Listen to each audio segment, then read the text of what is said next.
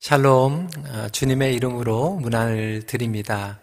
오늘도 온라인으로 모이지만 어, 부르신 자리에서 하나님께 예배함으로 나오신 성도님들 가정마다 주님의 기쁨과 평강이 가득히 넘치기를 기도합니다. 어, 계속해서 잠언서를 통해서 인생의 GPS 시리즈 말씀을 나누고 있는데요. 음, 오늘은 감정을 다스리는 지혜에 대해서 말씀을 함께 나누겠습니다. Uh, today we are going to talk about emotional wisdom based on Proverbs chapter 4 but also 17. 감정을 다스리는 사람은 건강한 관계들을 만들어 갑니다. Managing your heart is the key to build good relationships. 자신과의 관계를 포함할 뿐만이 아니라 우리 마음의 경영이 모든 관계의 기본이 됩니다. 마음을 경영하지 못하면 자기를 경영할 뿐, 못할 뿐 아니라 어, 결국 다른 사람들과의 관계도 어렵게 됩니다. 그래서 이 마음은 우리 모든 면의 기본입니다. 오늘 본문의 23절은 이렇게 명백하게 선포하고 있습니다. 모든 지킬 만한 것 중에 더욱 내 마음을 지키라. 생명의 근원이 이에서 남이니라. 그러니까 마음을 지키지 못하면 결국 그것이 우리의 언행으로 그리고 우리의 관계로 행동으로 표출이 됩니다. 24절 말씀은 구부러진 말을 내 입에서 버리며 삐뚤어진 말을 내 입술에서 멀리하라 라고 이야기하고 있습니다. 결국 우리의 마음이 구부러지면 우리의 말도 구부러지고 관계도 구부러집니다. 따라서 삶의 경영은 마음을 다스리는 훈련에서 시작이 됩니다.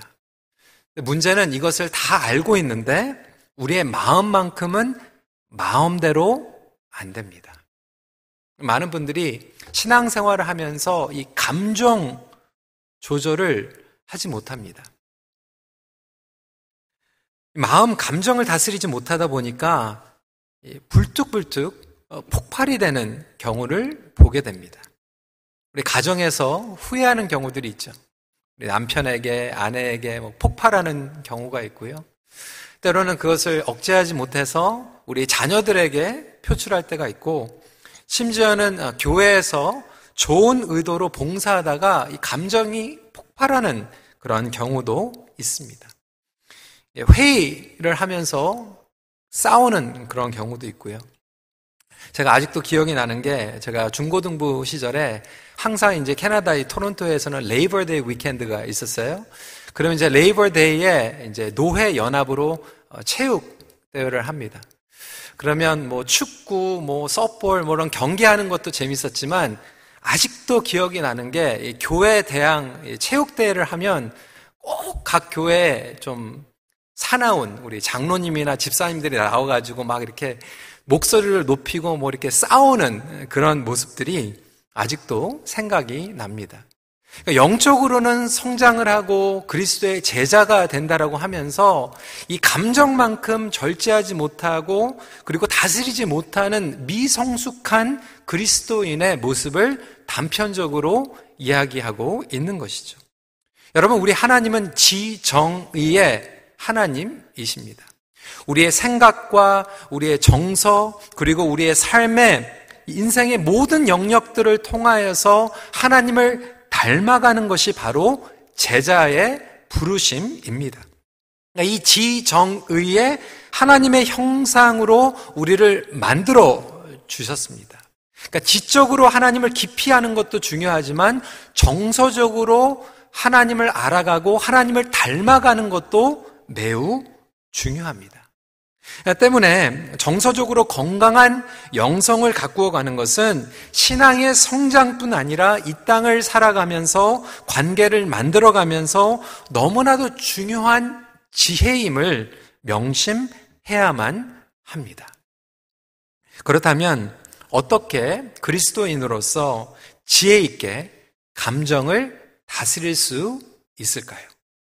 첫 번째로 중요한 것은 자신의 감정을 알아야 다스릴 수 있습니다.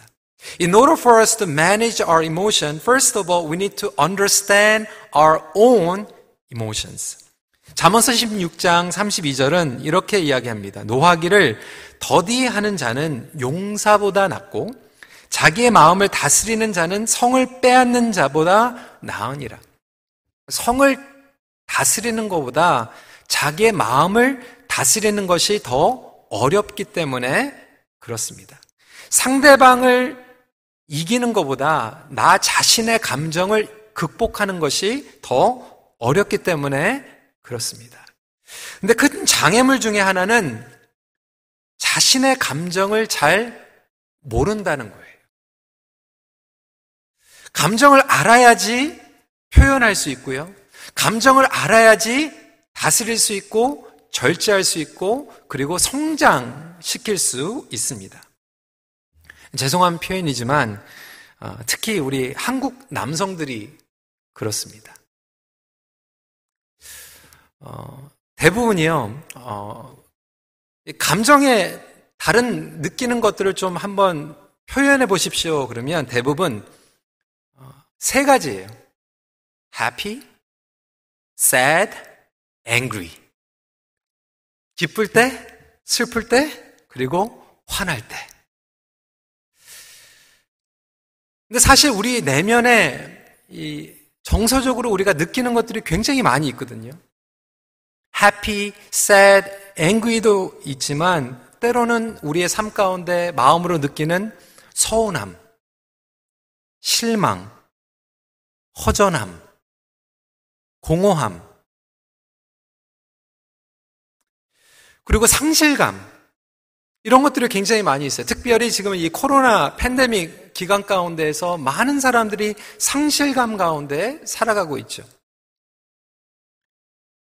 이번에 우리 아이들이 졸업식을 하는데 졸업식이 없어요. 얼마나 큰 상실감입니까?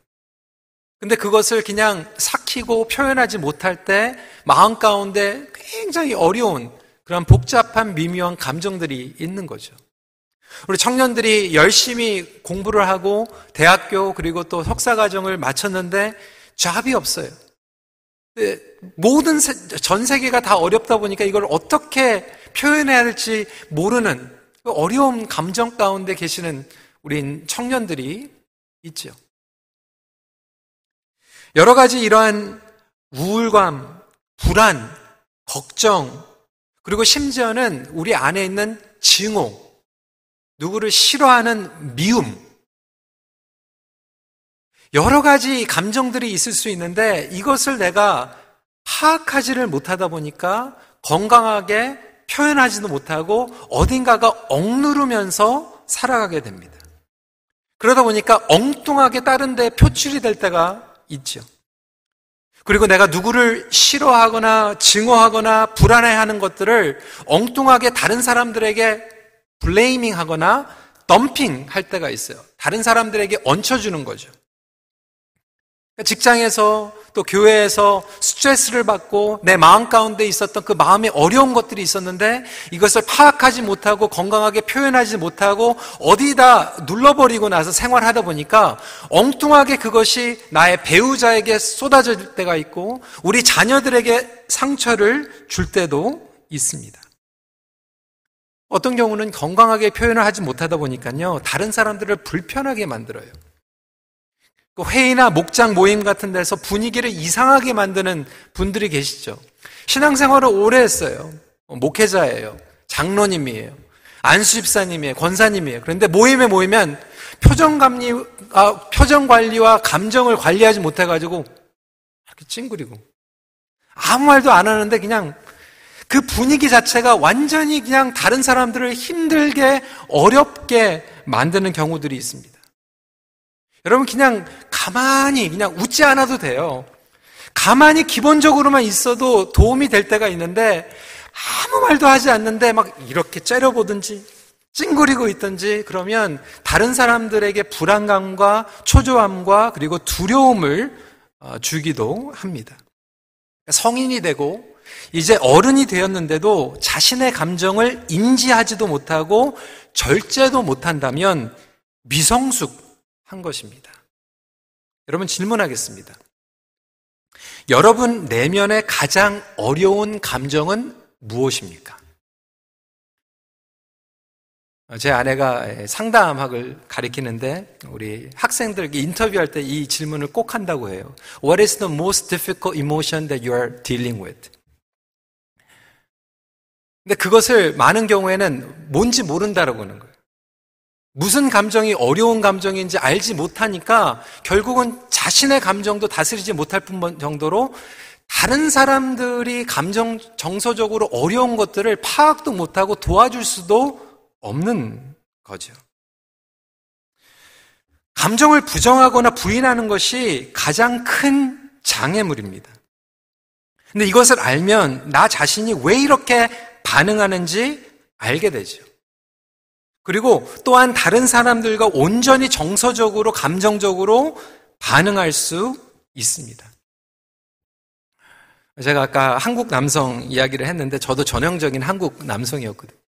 근데 제가 제 아내와 이제 처음에 결혼을 하고 나서 때로는 이제 대화를 한다든지 어, 어려운 문제가 생긴다든지 어, 그런 갈등이 일어날 때제 어, 아내는 이제 저에게 항상 물어보거든요. What are you feeling? 지금 마음에 무슨 감정을 느끼고 있냐 물어보는데 문제는 제가 무슨 감정을 느끼고 있는지 모르는 거예요. I don't know. I don't know what I'm feeling. 그래서 제 아내에게 제가 내 감정이 어떤지 모르니까 며칠 저를 그냥 좀 어, 시간을 달라고 이제 그렇게 부탁을 하는 거예요. Give me few days. 내가 내 감정을 조금 한번 좀 점검을 하고 내가 뭐를 느끼고 있는지 조금 알아야 될 것 같다고. 근데 문제는 어, 하룻밤 자고 그 다음날 일어나면 다 잊어버린다는 거예요. 근데 이 감정이 없어지는 게 아니거든요. 근데 우리는 자라나면서 이러한 감정을 건강하게 표현하는 것을 하지 못했어요. 훈련을 받지 못했어요. 그러다 보니까 그냥 잊어버리는 거예요. 어디 가면 그냥 묻어버리는 거예요. 묻어버리면 그냥 없어지겠지 생각하는 거예요. 그런데 제가 자세히 관찰해 보니까 없어지는 게 아니에요. 삭히는 게 아니에요. 어딘가가 감춰져 있는 거예요. 그러다가 어떤 사고나 갈등 가운데에서 내가 생각하지 못했던 모습으로 표출되는 것 뿐이죠. 여러분, 힘든 것은 힘들다고 표현할 수 있는 것이 건강한 것입니다. 상실감에 있는 분들은 너무나도 그것이 어렵다라고 표현할 수 있는 것이 건강한 것이죠. 때로는 기쁘다. 그것을 표현하는 것도 너무나도 건강한 거예요. 저는 예전에 누가 칭찬해주면 마음이 굉장히 어려웠어요. 어떻게 반응해야 될지 모르는 거예요. 아, 잘한다, 기특하다, 뭐 얘기하면 어떻게 반응해야 될지 몰라가지고 저는 막 주제를 바꿨어요. 마음이 아프다, 행복하다, 기대가 된다, 슬프다, 외롭다, 이런 감정을 깨닫고 표현하고 무엇이 약점이 있고 무엇이 장점이 있고 결점이 있고 이것을 알 때 우리는 온전히 성장하고 성숙해 나갈 수 있습니다. 이렇게 자신을 억제하면서 살아가다 보니까 소소한 즐거움과 만족도 누리지 못하게 되는 거예요. 어떤 분들은 그러다 보니까 막 폭발하는 분들도 계시지만 어떤 분들은 막 셧다운돼, 막 억제하는 거죠. 꾹꾹 눌러버리는 거죠. 잠언서는 우리에게 이야기하고 있습니다. 마음을 우리가 인지하고 이 기본적으로 자신의 감정만 잘 다스려도요, 사실 주위의 사람들과 관계에서 하모니를 이룹니다. 27절부터 28절입니다. 말을 아끼는 자는 지식이 있고 성품이 냉철한 자는 명철하니라. 미련한 자라도 잠잠하면 지혜로운 자로 여겨지고 그의 입술을 닫으면 슬기로운 자로 여겨지느니라. 감정도 그냥 조금만 절제하면 기본 이상은 되는 거예요. 근데 여러분, 우리의 감정을 아는 것 굉장히 중요하지만 그것으로 끝나지 않습니다. 두 번째로 오늘 굉장히 중요한 포인트는 뭐냐면 감정의 성화가 필요합니다. Not only understanding our own emotion, but we need to experience sanctification in our emotions. 20절 말씀입니다. 마음이 굽은 자는 복을 얻지 못하고 혀가 폐역한 자는 재앙에 빠지니라. 마음이 굽은 자를 미련한 자라고 얘기하고 있어요. 심령에 근심이 있는 자가 마음이 굽은 자입니다. 그러다 보니까 마음이 굽은 자는요, 말도 굽, 구부러져서 이야기할 뿐만이 아니라 사실 주위에 있는 사람들, 소중한 사람들에게 근심을 가져다 줍니다. 25절 말씀 보세요. 미련한 아들은 그 아비의 근심이 되고 그 어미의 고통이 되느니라. 그러니까 마음이 굽은 자는 부모들에게 고통이 되고요. 마음의 부모님들이 굽고 있으면 자녀들에게 상한 심령을 가져다 주는 거고요. 심지어는 우리가 매일매일 만나는 사람들에게 어려움을 줍니다. 그러면 이 마음의 성화 어떻게 경험할까요? 단순히 지금 부정적인 감정을 긍정적인 감정으로 만들라는 게 아니에요. 여러분, 우리 힘으로 그것이 가능하지 않습니다. 일반적인 팝 사이콜로지에서는 긍정의 감정으로 바꿔라 얘기하지만 여러분 긍정의 습관으로 아, 마음으로 바꿀 수 있는 것은 인위적으로 하는 게 아니에요. 성경에서는 그냥 무조건 부정적인 것을 긍정적으로 만들라고 얘기하지도 않아요. 예수님도요 화를 내셨거든요. 우리 하나님도 질투하시거든요.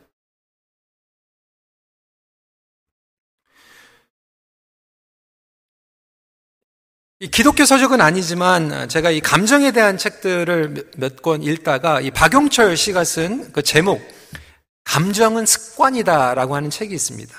이 책은 그리스도 뭐 성경 내용은 아니지만 굉장히 어, 중요한 포인트를 이야기하고 있는데 뭐냐면 제목 그대로 감정은 습관이라고 하는 거예요. 이게 뭐냐면 이 감정은 내가 익숙한 감정으로 돌아가려고 하는 성격이 있다라고 하는 저는 이것을 죄성이라고 생각합니다. 뭐냐면 머리로는 잘못된 감정인지 알고 있는데 그 감정이 익숙해지다 보니까 그것으로 돌아가는 거예요. 예를 들어서 우리는 폭행이 잘못된 걸 압니다. 그런데 가정에서도 verbal abuse, physical abuse를 할 때가 있어요. 그리고 그 시간이 지나면 후회합니다. 그런데 후회하면서도 그 분노를 참지 못하는 게 그 시간이 되면 분노를 느끼는 게 익숙해져 버린 거예요. 이것 저는 이 말씀과 연결을 해가지고 생각을 해보니까 여러분 정말로 맞는 게요. 성경적인 감정, 즐거운 감정은 정말 빨리 지나가요.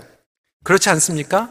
감사한 마음, 얼마나 감사해요. 누가 더 잘해주면 감사하잖아요. 근데 그 감사한 마음은 그날 뿐이에요. 근데 누가 서운하게 하잖아요. 그러면 1년, 10년 가요. 그러니까 남편이 아내가 잘해주면 너무 고마워요. 그런데 하룻밤 지나면 그 고마운 감정은 그냥 사라져버려요. 그런데 10년 전에, 20년 전에 서운했던 그 감정은 20년 전에 지났는데 사과까지 했는데 아직도 남아있어요. 그럼 이스라엘 백성도 마찬가지 아닙니까? 하나님께서 홍해를 건너게 해주시고 불기둥과 기름, 아, 구름기둥으로 인도해 주셨는데 감사했어요. 그런데 그 다음날 지나면 그 감사한 마음은 없어져 버리는데 하나님을 원망하는 마음은 몇십 년이 지났는데도 계속 남아있는 거예요. 여러분 왜 그럴까요? 서운한 마음이 익숙한 거예요.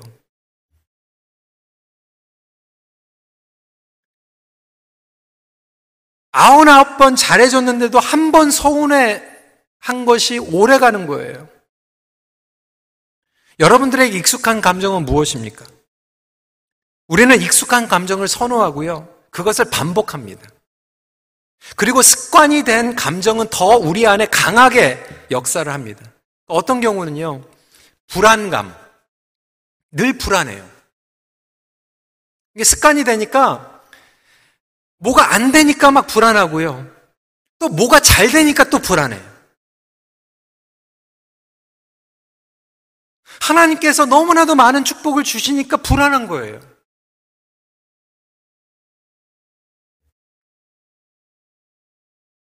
열심히 일을 하면서도 불안하고 일을 안 하면서도 불안해요. 그리고 너무 편안하니까 불안해요. 어느 분이 그렇게 고백을 하는 거예요. 목사님, 걱정할 때가 오히려 편해요. 아무 일이 없으니까 오히려 더 큰 일이 생길 것 같아요.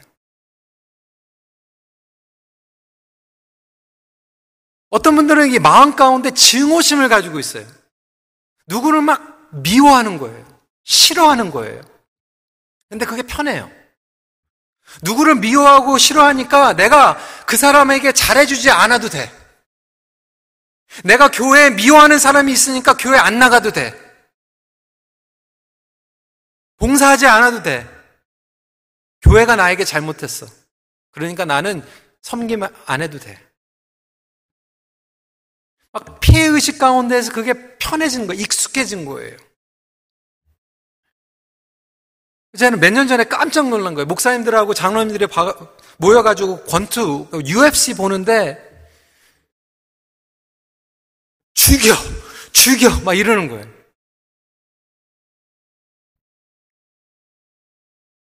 여러분, 우리가 사랑을 외치면서도 막 그런 방송 보면서 막 죽여! 날려보내! 여러분, 말이 됩니까? 막 영화 보면서 그냥 나쁜 사람 있으면 총으로 막 쏴서 죽이는데 막 시원하다. 우리 내면 가운데 그런 감정들이 숨겨져 있는 거죠. 그게 익숙한 거예요. 이러한 감정들을 붙잡고 있는 이유가 나름대로 우리에게 가져다 주는 이득이 있기 때문에 아닐까요? 미워하기 때문에 섬기지 않아도 되고. 폭력적으로 건강한 방법은 아니지만 내가 가지고 있는 스트레스를 해결하기도 하고.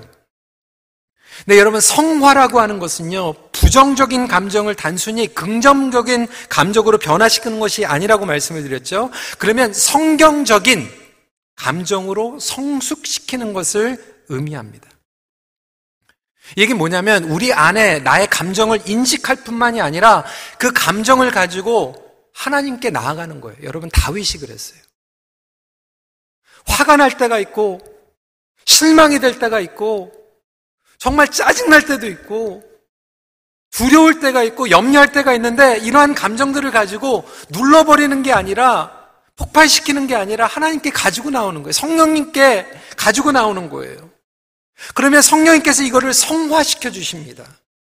어떻게 성화시키시냐면 우리가 기도하며 나갈 때 성령님께서 우리가 왜 그런 감정을 느끼고 있는지 깨닫게 해주세요.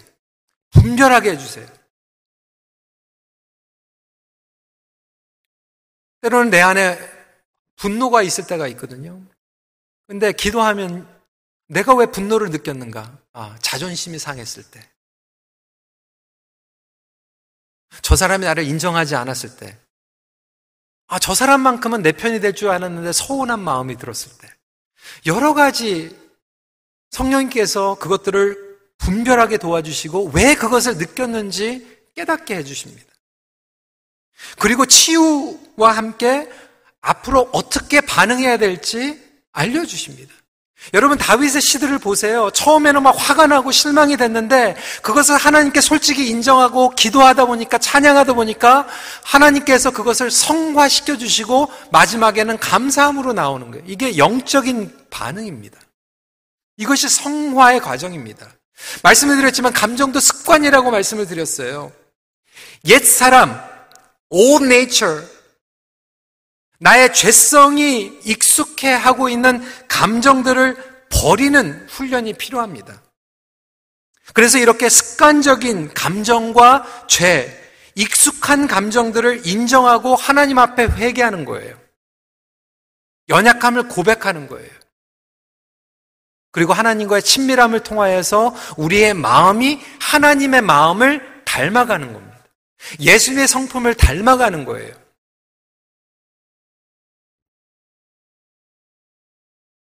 사실 교회 안에서도요, 다른 영역에서는 비교적 친밀함을 느끼죠. 막 교회 활동하면서, 선교하면서, 전도하면서, 부엌에서 일하면서, 육체적으로는 친밀함을 많이 느끼는데, 그리고 영적으로도 친밀함을 느껴요. 말씀, 성격 공부 같이 하고, 기도하고. 근데 많은 분들이 정서적으로 가깝지 못한 것은 내 마음에 있는 평강과 기쁨과 사랑과 온유함을 닮아가는 공동체의 역할을 많이 하지 못하기 때문에 그렇습니다. 그리고 성화돼야 될 부분들을 같이 브레이크드루가 일어나서 성화를 경험하지 못하고 있기 때문에 그래요. 그러다 보니까 교회에서 수십 년 섬기면서 타이틀을 받았는데 여전히 보면 얼굴에 표정 관리가 안 되고 우락부락하고 찡그리고 짜증내고 여러분의 실망과 불행, 슬픔, 염려, 상처 주님 앞에 가지고 나오십시오. 기도하십시오. 오히려 그것이 성장과 성숙의 기회로 삼으시기를 주님의 이름으로 축원합니다. 부정하는 게 아니에요. 회피하는 게 아니에요. 누르는 게 아니에요. 오히려 그런 마음이 생길 때마다 우리로 하여금 더욱 절실히 하나님이 필요하다라고 하는 것을 고백하고 우리의 마음을 주님의 마음으로 바꿔달라고 나아가는 것이 온전한 제자의 삶이고 성화의 과정임을 믿으시길 바랍니다. 에베소서 4장 22절, 24절 말씀입니다. 너희는 유혹의 욕심을 따라 썩어져가는 구습을 따르는 옛 사람을 벗어버리고 오직 너희의 심령이 새롭게 되어 하나님을 따라 의와 진리의 거룩함으로 지으심을 받은 새 사람을 입으라. 이러한 놀라운 축복이 여러분들 관계마다 놀라운 열매로 나오길 간절히 기도합니다. 마지막 포인트입니다. 성화의 과정으로 나가는 것도 중요하지만 더 나가서 세 번째 건강한 감정으로 키워 나가야 합니다. Not only sanctifying our emotion, but we need to build up healthy emotions. 여러분 정서적인 영역에도요 근육이 있어요. 그러니까 여러분 우리가 육체적으로도 근육이 있잖아요. 여러분 운동 많이 하면 육체적으로 근육이 생깁니다. 여러분 영적으로도 스피리추얼 머슬이 있어요. 말씀, 기도, 절제, 금식, 섬김, 영적으로도 근육을 키워야 합니다. 근데 육체적, 영적으로 근육 필요한 만큼 정서적으로도 근육이 필요합니다. 제가 처음 한국어 담임 목회를 시작하게 되었을 때, 그때 우리 교회 집회 오셨던 우리 여러분 잘 아시죠? 우리 이찬수 목사님께서 저에게 이제 사석에서 교제를 하면서 이 얘기하는 거예요. 노 목사님도 이제 이민교회에서 KM을 하시니까 맷집을 키워야 됩니다. 맷집을. 그 얘기 뭐냐면 you need to toughen up your heart. 그러니까 정서적으로 좀 강해져라는 얘기예요. 근데 여러분 이 toughening up하고 hardening하고는 다른 거거든요. 그러니까 우리의 마음이 강팍해지는 경우가 아니라 좀 맷집을 키운다.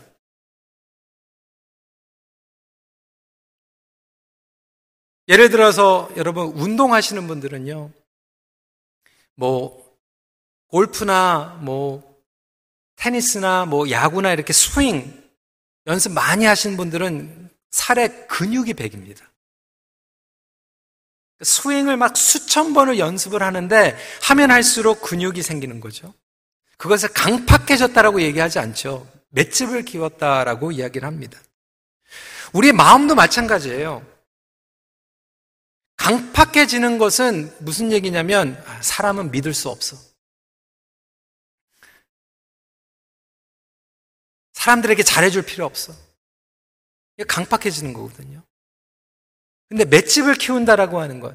제가 신학교 때 같이 공부를 했던 친구들 중에서 정말로 말씀도 잘 전하고 성격 공부도 잘 가르치고 그런데 사역을 고만둔 친구들이 있어요. 맷집을 키우지 못한 거죠. 몇 년 동안 잘해주고 양육하고 어려울 때 신방 가고 찾아가고 다 해줬는데 마음에 안 든다고 그냥 교회 떠나버리고 상처 주고 그러니까 맷집을 키우지 않으면은 몇 년, 뭐 몇 번 이렇게 경험하다 보면 목회 못 하는 거죠. 목장도 마찬가지 아닙니까? 맷집을 키우지 않으면 우리 목자 목녀들이 얼마나 마음이 힘들 때가 많이 있습니까? 맷집을 키운다라고 하는 것은 아, 내 마음 가운데에서 하나님께 나아가면서 그 근육을 키워나가는 거죠. 아, 우리 인간은 다 죄성을 가지고 있으니까. 우리는 다 이기주의니까. 나도 마찬가지니까. 아, 모든 사람들이 다 나를 좋아하는 건 아니지. 예수님도 다 좋아한 게 아닌데. 강팍해지는 것이 아니라 우리의 마음 가운데에서 근육을 만들어가는 것.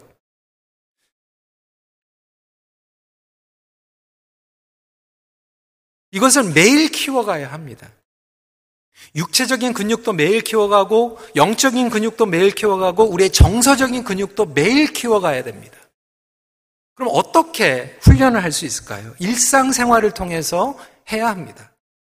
빌리포서 4장 8절 말씀입니다. 끝으로 형제들아 무엇에든지 참되며 무엇에든지 경건하며 무엇에든지 오르며 무엇에든지 정결하며 무엇에든지 사랑받을 만하며 무엇에든지 칭찬받을 만하며 무슨 덕이 있든지 무슨 기름이 있든지 이것들을 매일 생각하는 거예요. 그런데 우리는 거꾸로 살아가요. 무엇이든지 원망할 것, 무엇이든지 걱정할 것, 무엇이든지 기분 나쁜 것, 무엇이든지 짜증나게 하는 것, 무엇이든지 나를 너무나도 어렵게 하는 것들을 계속 깊이 묵상합니다. 여러분, 그렇지 않아요. 우리의 정서적인 근육을 키워가는 것은 하나님의 진리, 하나님의 진실, 하나님의 약속, 하나님의 선하신 뜻을 이루어 주실 것을 생각하는 거예요. 기대하는 거예요. 기도하는 거예요. 그래서 아들이, 딸이 막 점수 막 60점, 70점 맞아가지고 왔을 때, 대학교도 쟤는 못 가겠다. 쟤는 나중에 잡도 못 찾겠다. 이렇게 얘기하는 게 아니라 하나님, 하나님의 자녀입니다. 지금은 방황하고 있고 지금은 자기가 뭐 하는지 적성도 모르고 있지만 하나님, 하나님의 약속이 있기 때문에 선포합니다. 하나님의 진실을 선포하는 거예요. 하나님의 진실을 생각하는 거예요. 누가 나를 싫어한다고 해도 아, 그래? 그래도 전 세계가 다 나를 싫어하는 게 아니지. 누가 나를 상처 줬다고 해도 다 나에게 상처 주는 게 아니지. 예수님도 싫어하는 사람이 있었는데 일상생활을 통해서 하나님의 진실과 하나님의 선하심을 계속해서 묵상하는 것이 결국 우리의 정서적인 근육을 만들어 갑니다. 여러분, 재밌는 사실은요, 아까 말씀드렸지만, 세속적인 책에서도요, 건강한 감정을 만드는 것이 중요하다고 그러는데 그 중에 가장 결정적인 것이 뭐냐면, 감사하는 습관을 만들라는 거예요, 매일. 추수감사절 때 감사, 주일날 감사, 이게 아니라 매일 아침에, 점심에, 저녁 때 감사하는 습관을 가지라는 거예요. 걸어가면서도 감사, 식사하면서도 감사, 직장에 가면서도 감사, 잠자기 전에도 감사. 이 감사하는 마음이 건강한 감정의 근육을 만든다라는 거예요. 골로새서 3장 15절입니다. 그리스도의 평강이 너의 마음을 주장하게 하라. 너희는 평강을 위하여 한 몸으로 부르심을 받았나니 너희는 또한 감사하는 자가 되라. 감사하니까 마음에 평강이 생기는 거고. 감사하니까 내 마음에 근육이 생기니까. 웬만한 걱정과 두려움이 와도 그것을 이겨낼 수 있는 힘이 생기는 거예요. 맷집이 생기는 거예요. 좋은 사람들과 만나면 감사하세요. 교제하면 감사하세요.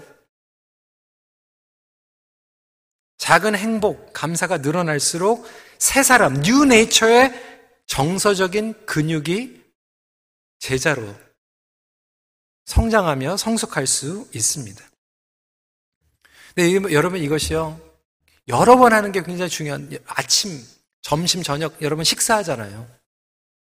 양식이 필요하잖아요. 아침에도 먹고, 점심에도 먹고, 저녁에도 먹어야 되는 것처럼 우리의 근육도 아침에도 workout하고, 점심에도 workout하고, 저녁 때도 워크아웃 해야지 새로운 습관으로 됩니다. 걱정하지 말라는 게 아니에요. 염려하지 말라는 게 아니에요, 여러분. 걱정이 있을 때가 있어요. 염려 올 때가 있어요. 근데 그 책에 보니까요, 걱정이 올 때는 걱정하는 시간을 따로 두고 몰아두라는 거예요. 지금 막 걱정하면 어, 오늘 지금은 걱정하는 시간이 아니니까 오늘 저녁 때 하자. 그래서 한꺼번에 몰아놓으라는 거예요.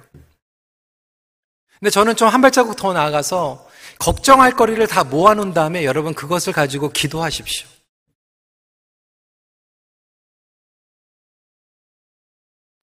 어, 아버님이 계속 몸이 불편하다고 그러시는데 혹시 잘못되시면 어떡하지? 그런 걱정하지 마세요. 기도하세요. 기도하면 성령님께서 하나님의 약속을 허락해 주시죠. 걱정하지 마라. 다음 주에 어포인먼트 있으니까 그 어포인먼트 끝난 후에 그리고 나서 걱정해도 늦지 않아. 어, 맞구나. 아, 내년에 어디 가기로 했는데 코비드가 안 끝나면 어떡하지? 내년에 가서 걱정해도 돼. 성령께서 분별하게 해주신대 약속, 그리고 기도로 하나님을 바라보고 하나님께서 주시는 마음을 누리게 되는 것입니다. 여러분, 이것이 바로 건강한 마음, 하나님 안에서 성경적인 마음을 갖게 되는 것입니다. 자녀들이 어, 공부 안 하고 게임할 때 자꾸 아, 제 대학교도 못 갈 거야.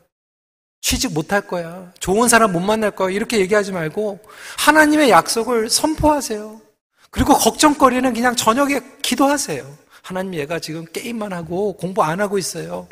좀 도와주세요. 그때 기도하면 되는 거예요. 우리의 모든 것이 온전히 하나님을 향하는 것이 궁극적인 목적입니다. 하나님과의 관계를 통하여서 우리의 생각과 우리의 마음과 우리의 행동과 언어가 건강하게 예수님을 닮아가는 것이 지혜입니다. 그때 내 삶 속에 관계로 부르신 영역들이 풍성한 열매를 맺게 됩니다. 여러분, 여러분의 마음이 예수님의 마음을 닮아가길 주님의 이름으로 축원합니다. 하나님의 마음을 닮아가시길 간절히 기도합니다. 그래서 우리가 신앙 생활을 한다라고 하는 것이 그냥 성경 공부, 지식을 아는 것도 굉장히 중요하지만 나의 감정도 다른 사람들을 좀 편안하게 만들어주고 사랑을 좀 베풀어주고 온유의 감정으로 때로는 우리가 분노가 있을 수가 있죠. 그럴 때 건강하게 표현하고 다른 사람들을 온전하게 하나님의 길로 이끌어갈 수 있도록 도와줄 수 있는데 쓴다라면 그가 그 사람은 예수님을 닮아가는 사람이라고 이야기할 수 있을 것입니다. 매일 새로운 마음으로 하나님을 향하는 삶을 살아가십시오. 말씀을 마칩니다. 정서적으로 건강한 영성으로 하나님과 이웃을 섬기십시오. 같이 기도하겠습니다.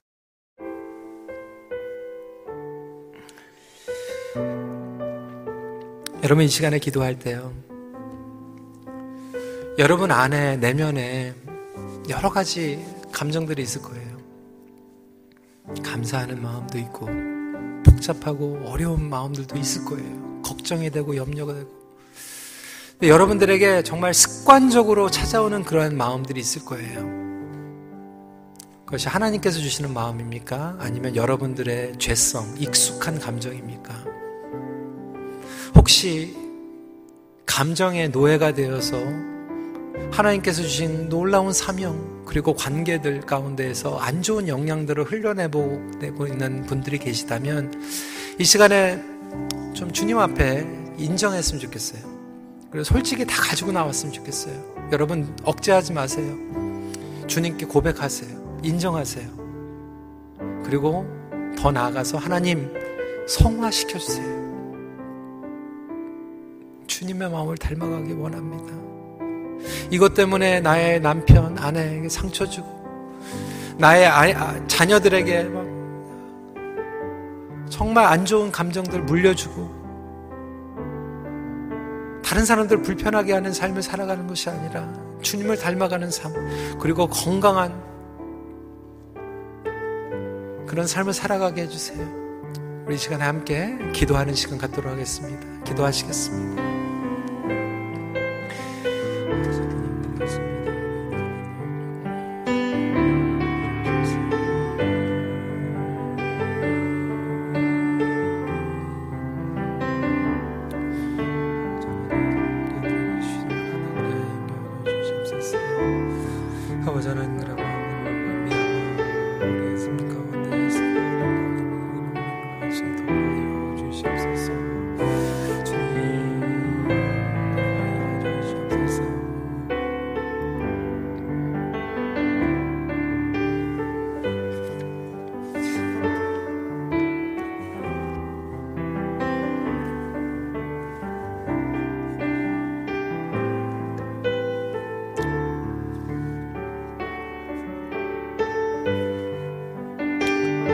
우리 함께 찬양하도록 하겠습니다. 나 주님의 기쁨 되기 원하는 나의 마음을 새롭게 하여 주시옵소서. 나 주님의 기쁨 되기 원하네 내 마음을 새롭게 하소서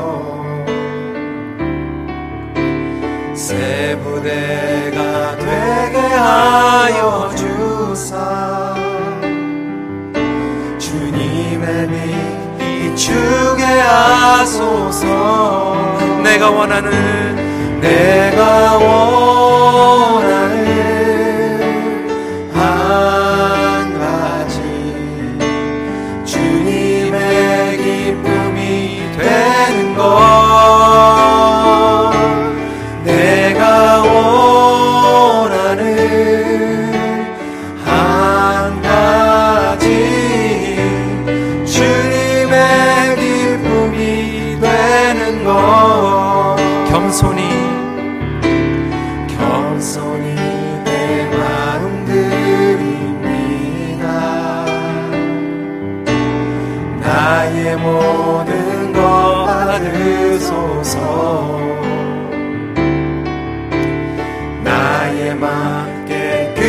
씻어 주사.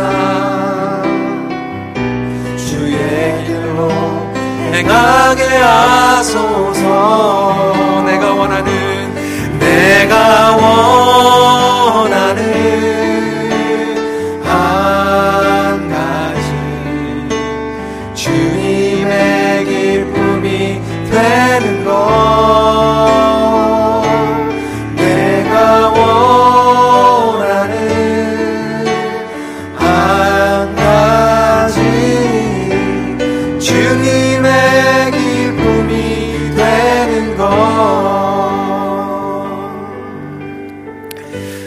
시간에 어, 우리 가족들이 어, 혹시 부부 자녀들과 함께 예배를 드리고 있다면 우리 옆에 계신 분들 어, 좀 바라보면서 좀 웃어주세요.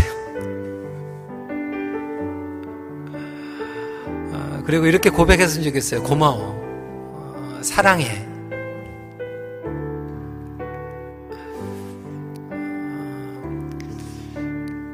근데 여전히 지금도 어떻게 해야 될지 몰라가지고 어, 막 네, 가족들 눈도 쳐다보지 못하고 지금 막 어쩔지 모르시는 분들은 어, 계속 좀 기도했으면 좋겠어요. 하나님, 어, 내가 이렇게 힘듭니다. 아직 이렇게 참 어, 영적으로는 어른인데 어, 감정적으로 참 이렇게 아직 어, 퓨벌티도 안 됐습니다. 사춘기도 아직 못 지났습니다.